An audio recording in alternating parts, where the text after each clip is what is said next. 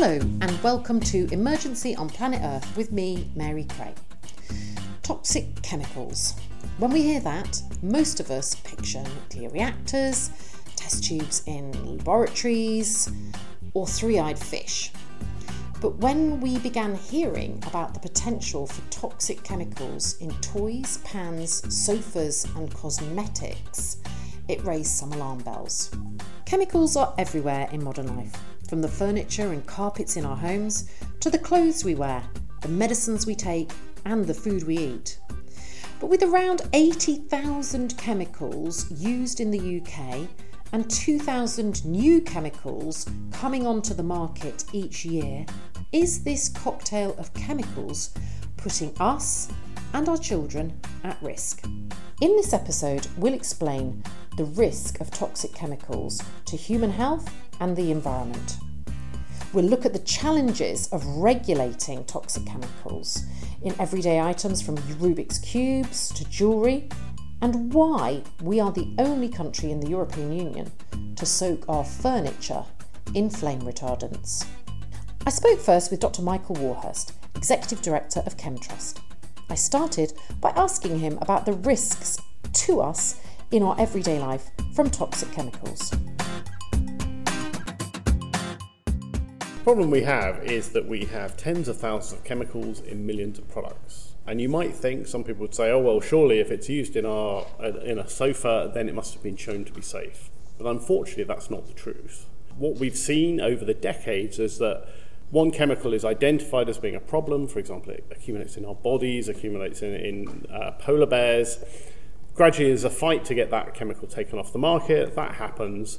And all that happens really is the chemical industry brings in another chemical that's almost exactly the same. So these are called regrettable substitutes. Yes, regrettable substitutes, where you're essentially carrying on with the same game, but every time you've got to start over and regulating it. And the EU has tried to improve the process, bringing in something called REACH. And in some ways, that process is just really highlighting this again. So that's REACH, the European Registration, Evaluation and Authorisation of Chemicals. Yes, exactly, which is organised by the European Chemicals Agency in Helsinki. And again, you know, they find a chemical that's a problem, they spend years trying to get rid of it, and immediately other chemicals come in. And REACH, in many ways, you can see across a whole range of chemicals. So you see it with these, what's called the brominated flame retardants, which are in furniture and electronics. What are the risks from them? Some of them have been shown to have effects on hormone systems, effects on brain development. And we know that some chemicals are very well known for effects on brain development, like lead, for example. That's been known for a long time. And we have a lot of other chemicals where there's initial signs of evidence, but it's very difficult to prove this because you're dealing in the human brain is extremely complicated. It doesn't fully develop until early 20s. And you're dealing in general with chemicals. You're saying, well, you know, we were exposed in the womb to this chemical. What's the effect 30 years later? And we can't do any experiments. We can't do experiments on ourselves, can we? You can only usually do the experiments on workers, because sometimes workers have high enough levels of exposure for long enough that you can actually say, well, this is it. And with something like asbestos, that's how you got the data. You could take the workers and you could see the impact. But that's unusual. So we have an ever-expanding list of chemicals in use, and the regulations aren't able to keep up. It's often only when we look at workers' health over the long term, people who are exposed to these chemicals in big quantities every day, that we end up identifying and naming the risks. Our next guest is Anna Steck, Professor of Fire Chemistry and Toxicity at the University of Central Lancashire. She is trying to understand the risks faced by firefighters who are exposed to toxic smoke through their jobs.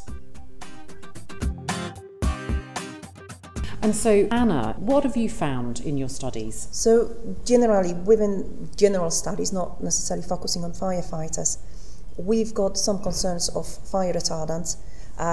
Typically, fire retardants used in furniture, we know that they're leaching out on a natural kind of occurrence within the aging of furniture. How are they leaching out? There is one studies that are showing you that they are very commonly found in the household dust. So we're breathing these things in. Yep. So it's on when you buy it new, and then it leaches off into your home, it goes into your carpet, your dust, and into your body, but it's no longer an effective fire Yes. Proofing. So most of the people, kind of from the statistics, who are dying in fires, they're dying from inhalation of fire effluents, usually after having a cigarette in a hand when it's starting kind of ignition, or kind of after alcohol consumption. And as soon as you've got that one on all the furniture, the older furniture is not protecting you from kind of getting that effect and spreading the fire.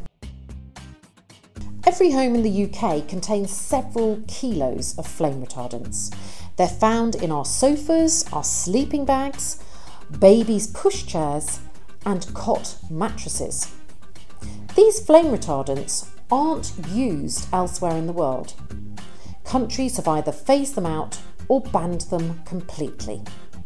So why do we still apply them here in the UK? I put this question to Michael and Anna, who explained the UK's approach to flame retardants and how they're regulated. Obviously, everyone thinks that fire is important to prevent, and so there are all sorts of things that have been done. Smoke alarms have been very, very successful, for example. But one of the routes that went down in the UK and in California was this idea that what we would try and do is to make the fabrics resist an actual open flame. So it's not just a smouldering cigarette, which is one thing, but an open flame. And this is quite difficult to achieve. So a test was devised. And this test basically, because of the way it's very difficult to do that job, then you end up using lots of chemicals. You lose the brominated or the organophosphate flame retardants. What has happened since then is that we know more about the danger of the chemicals. In California, they've moved away from that and said, well, actually, we don't need an open flame test. We'll just use a smoulder test, and we'll make sure that if there are flame retardants, they'll be disclosed to consumers. So California has done that. The UK has had a debate in recent years where the government really hasn't made any progress in that. We know there is a big industry lobby behind this, because it's not just about the chemicals, but this means that furniture from the rest of Europe can't routinely be sold in Britain. They have to make the extra effort to actually pass these tests. It's a regulatory barrier to trade. It's a regulatory barrier. And the amazing thing is that the government a few years ago actually showed that the test doesn't work. That can still actually burn with a flame because the test doesn't reflect how the actual furniture is. So there was work done by the UK government to improve this test, but then this wasn't brought in, it appears, because of industry lobbying from the people who make the chemicals, the people who apply the chemicals to the fabric, and the furniture industry in general. So there's a huge industry lobby around this, Anna. Yes, but then additionally to that is that we found that use of fire retardants, especially gas phase fire retardants, which are working in a gas phase in the smoke, they actually increasing fire toxicity once they are present there. So there's a paradox, which is that the UK is unique in Europe and now probably in the world in applying a flame retardant, which makes fire smoke more deadly. Yes, so more toxic, more dangerous, and there are more toxicants that are released which will have an effect not only on a human but also environment. What are those toxicants that affect the humans? So typically we know that if there is furniture contains polyurethane foam, most commonly, which is nitrogen containing fuel, so hydrogen cyanide will be released, and we found that fire retardants are used in that furniture will increase by a factor of 5-10 times higher concentrations of hydrogen cyanide in a fire that it would be without fire retardant. And also for the chronic toxicants long term, we know that there will be increased concentrations of carcinogens. IKEA are perhaps the best known furniture company in the world. Some estimates say that 1 in 5 babies in the European Union are conceived on an IKEA mattress. I spoke to Therese Lilliblack, Product Requirements Manager at IKEA, about their view of the UK's regulation for flame retardants in furniture. I started by asking her why IKEA doesn't support the UK's furniture regulations. Well, we see that it is possible to provide our customers with products that are safe both from a fire safety perspective but also a chemical safety perspective, and we would like to see a bit more balanced approach here in the UK when it comes to the fire regulation. Now, we heard from the furniture industry and furniture makers, you know, this is a very old standard, it's 30 years old, and the world seems to have moved on, and Britain and Ireland still seem to retain this regulation, which is basically about soaking our foams and in our sofas, in our children's cot mattresses and pram mattresses with flame retardants. What is IKEA's concern about that? Yes, we would like to take or to have a proactive approach, and we always try to do that. And we want to avoid any harmful chemicals in our products, and therefore we would prefer not to have any flame retardants in our products. So that is a concern that we have. And as it is right now, the furniture regulation leaves no other choice than adding the chemical flame retardants. You have a precautionary approach. You've got a list of restricted or banned substances based on national and international regulations and on health and environmental concerns. Are there any substances on that list which are appearing in products in the UK because of our different regulatory systems? What we do is that we have a requirement that our supplier need to ask for an approval before they add any chemical flame retardant.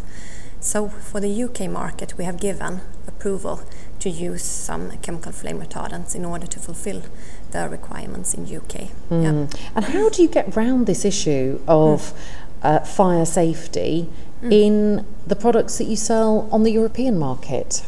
Are they designed differently? Do they contain different materials? I would say that the materials are more or less the same, and we are very careful when it comes to what materials we choose in our products and how we combine the materials. Everything this together make us have safe products from a fire and a chemical perspective in the rest of Europe. Some of these flame retardants, which IKEA are trying to avoid, contain cancer-causing substances. That's alarming. I asked Professor Steck what she has found in her research, investigating the potential presence of toxic contaminants at the site of the Grenfell Tower fire. I started by asking Anna how the fire might have affected the soils around the building and what action needs to be taken. Tell us about how that is affecting the soil, because you've conducted tests on the site around the Grenfell Tower. Yes, so we've taken a number of soil samples just to see if there is any contamination following the Grenfell Tower fire. And we focus on those toxins, particularly from the insulation materials, which interestingly enough, they also contain brominated and phosphorus flame retardants, similarly to the furniture.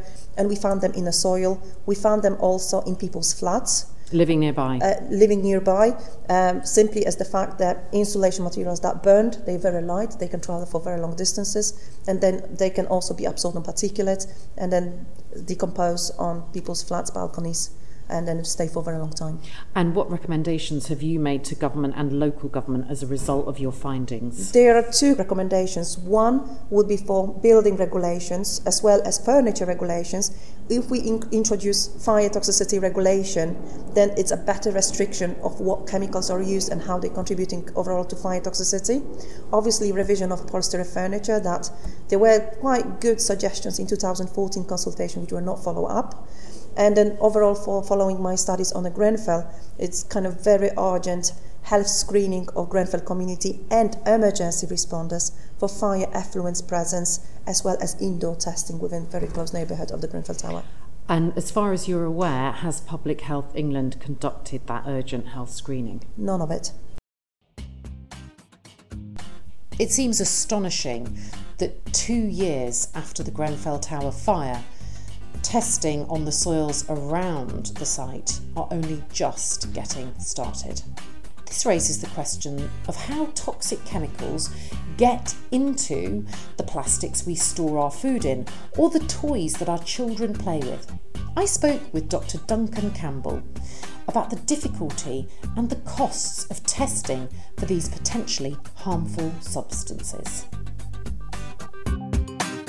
Duncan, you're a public analyst. You're part of the network of scientific professionals across the UK that protects us as consumers. And we first met during the horse meat scandal, which was perhaps the largest mass fraud perpetuated against the British public in the last certainly 10 or 20 years. What concerns do you have about trading standards authorities who are really on the front line and councils who've seen their budgets cut on all of this testing work?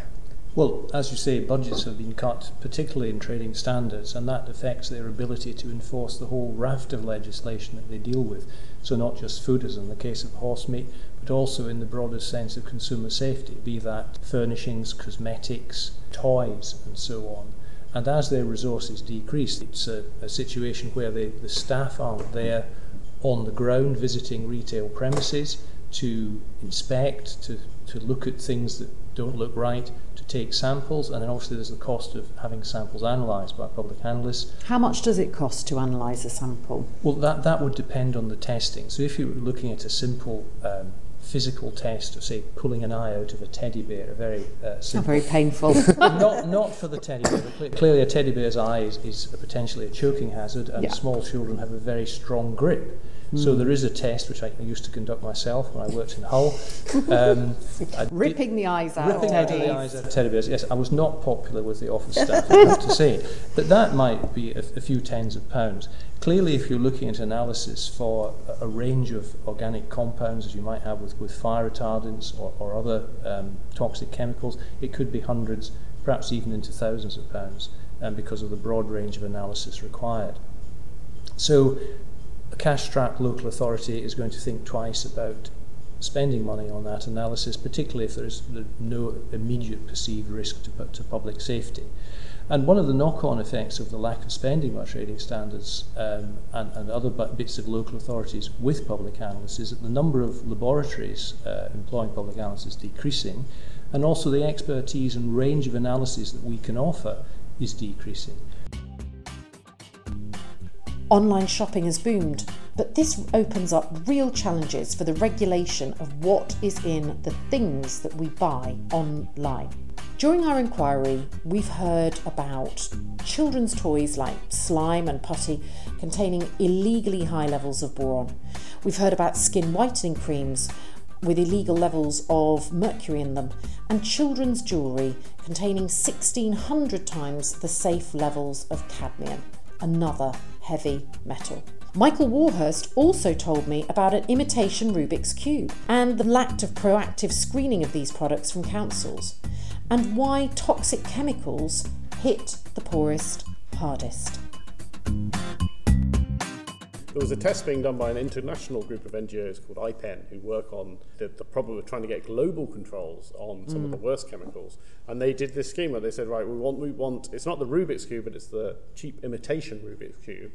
And black plastic, you can hide lots of things. And what they were aware of is that you would get plastic from electronics, from computers, going outside the EU, then ending up coming back inside other black plastic. And so I went to a shop in Islington, which has since closed, and it was just a general, cheap shop. And I bought two Rubik's Cubes, and they were tested, and they both had one of these brominated flame retardants that was banned.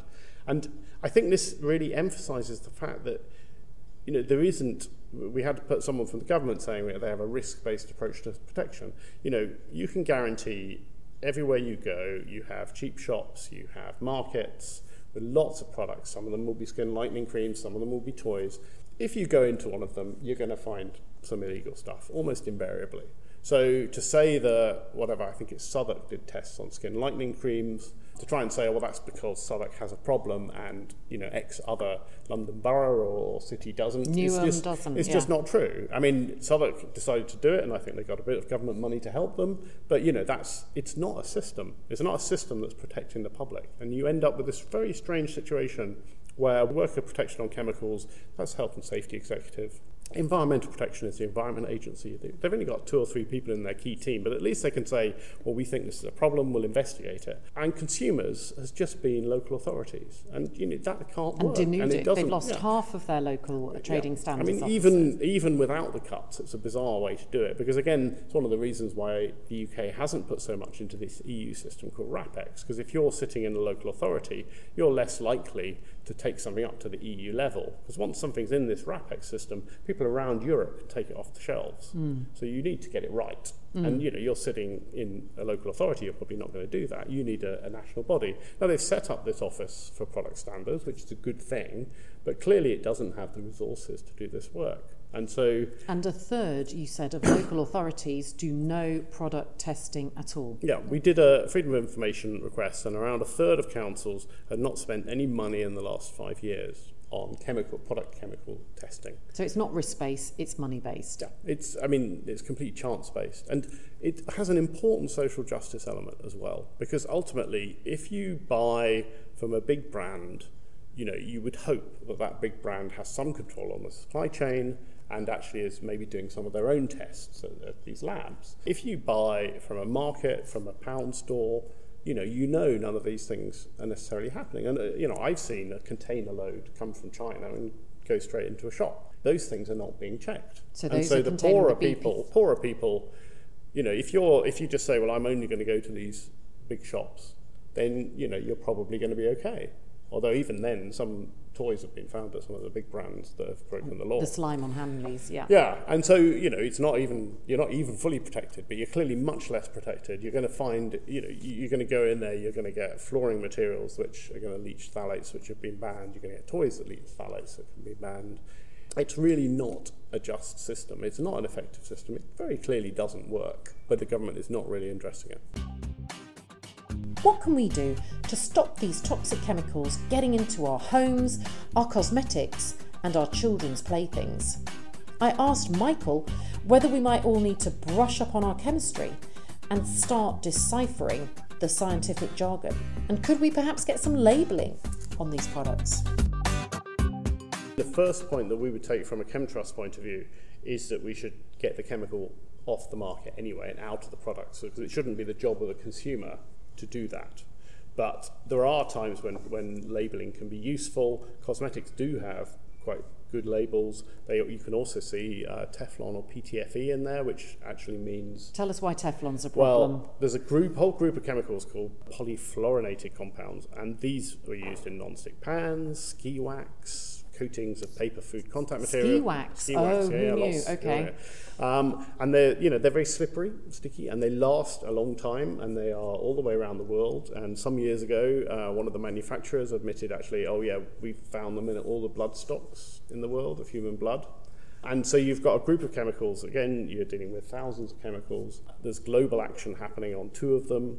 And so you get these chemicals, and they are one of the places they're used is in cosmetics, because it makes it look nice and shiny and nice and smooth, and you can see that on ingredients lists. So on other uses you can't see it. And just tell me what that chemical is so I can go away and have a look. You need to find something with fluorine in it, so it might be down as PTFE, or it could be a range of different. The trick is to anything that says fluoro somewhere in it. Avoid. Is avoid. And okay. But it's bizarre that it's there. The thing that we learned, particularly on the furniture, was that manufacturers found a way how to comply with the furniture regulations, going with the cheapest cost, and that's by adding fire retardants. So as soon as kind of the studies are done, which are taking time to find that they might have a potentially effect on the human environment, then it's going to restriction. Manufacturers got enough time to prepare another substitution, which then is again put it on the market or replaced within 5-10 years, and then we're going circles that there is no way actually to control that. So there's a very big game of cat and mouse going on between regulation and the industry. So one thing for fire, at least, which would kind of address all those issues, is get fire toxicity regulated, which at the end of the day is looking at humans' life and environment. And then in that way, we can find out everything what actually will potentially have and be released. These are just 2 potential solutions which could help reduce our exposure to toxic chemicals in our everyday lives. We should only be exposed to these chemicals when absolutely necessary, and everybody should have enough knowledge to make informed decisions about the products they buy. Our report on toxic chemicals in everyday use will be published in the next couple of months. Until then, you can follow our inquiry by clicking on the link in the description and see all the evidence we've received on this fascinating and important topic. That's all for this episode, but tune in next time when we'll be talking about planetary health. I'm Mary Cray, and you've been listening to Emergency on Planet Earth. Emergency on Planet Earth was presented by Mary Cray and produced by Sam Airy. The music was Cold Funk by Kevin MacLeod, licensed under Creative Commons. Thanks to all our guests this week, Professor Anna Steck, Dr. Michael Warhurst, Dr. Duncan Campbell and Therese Lilliblack.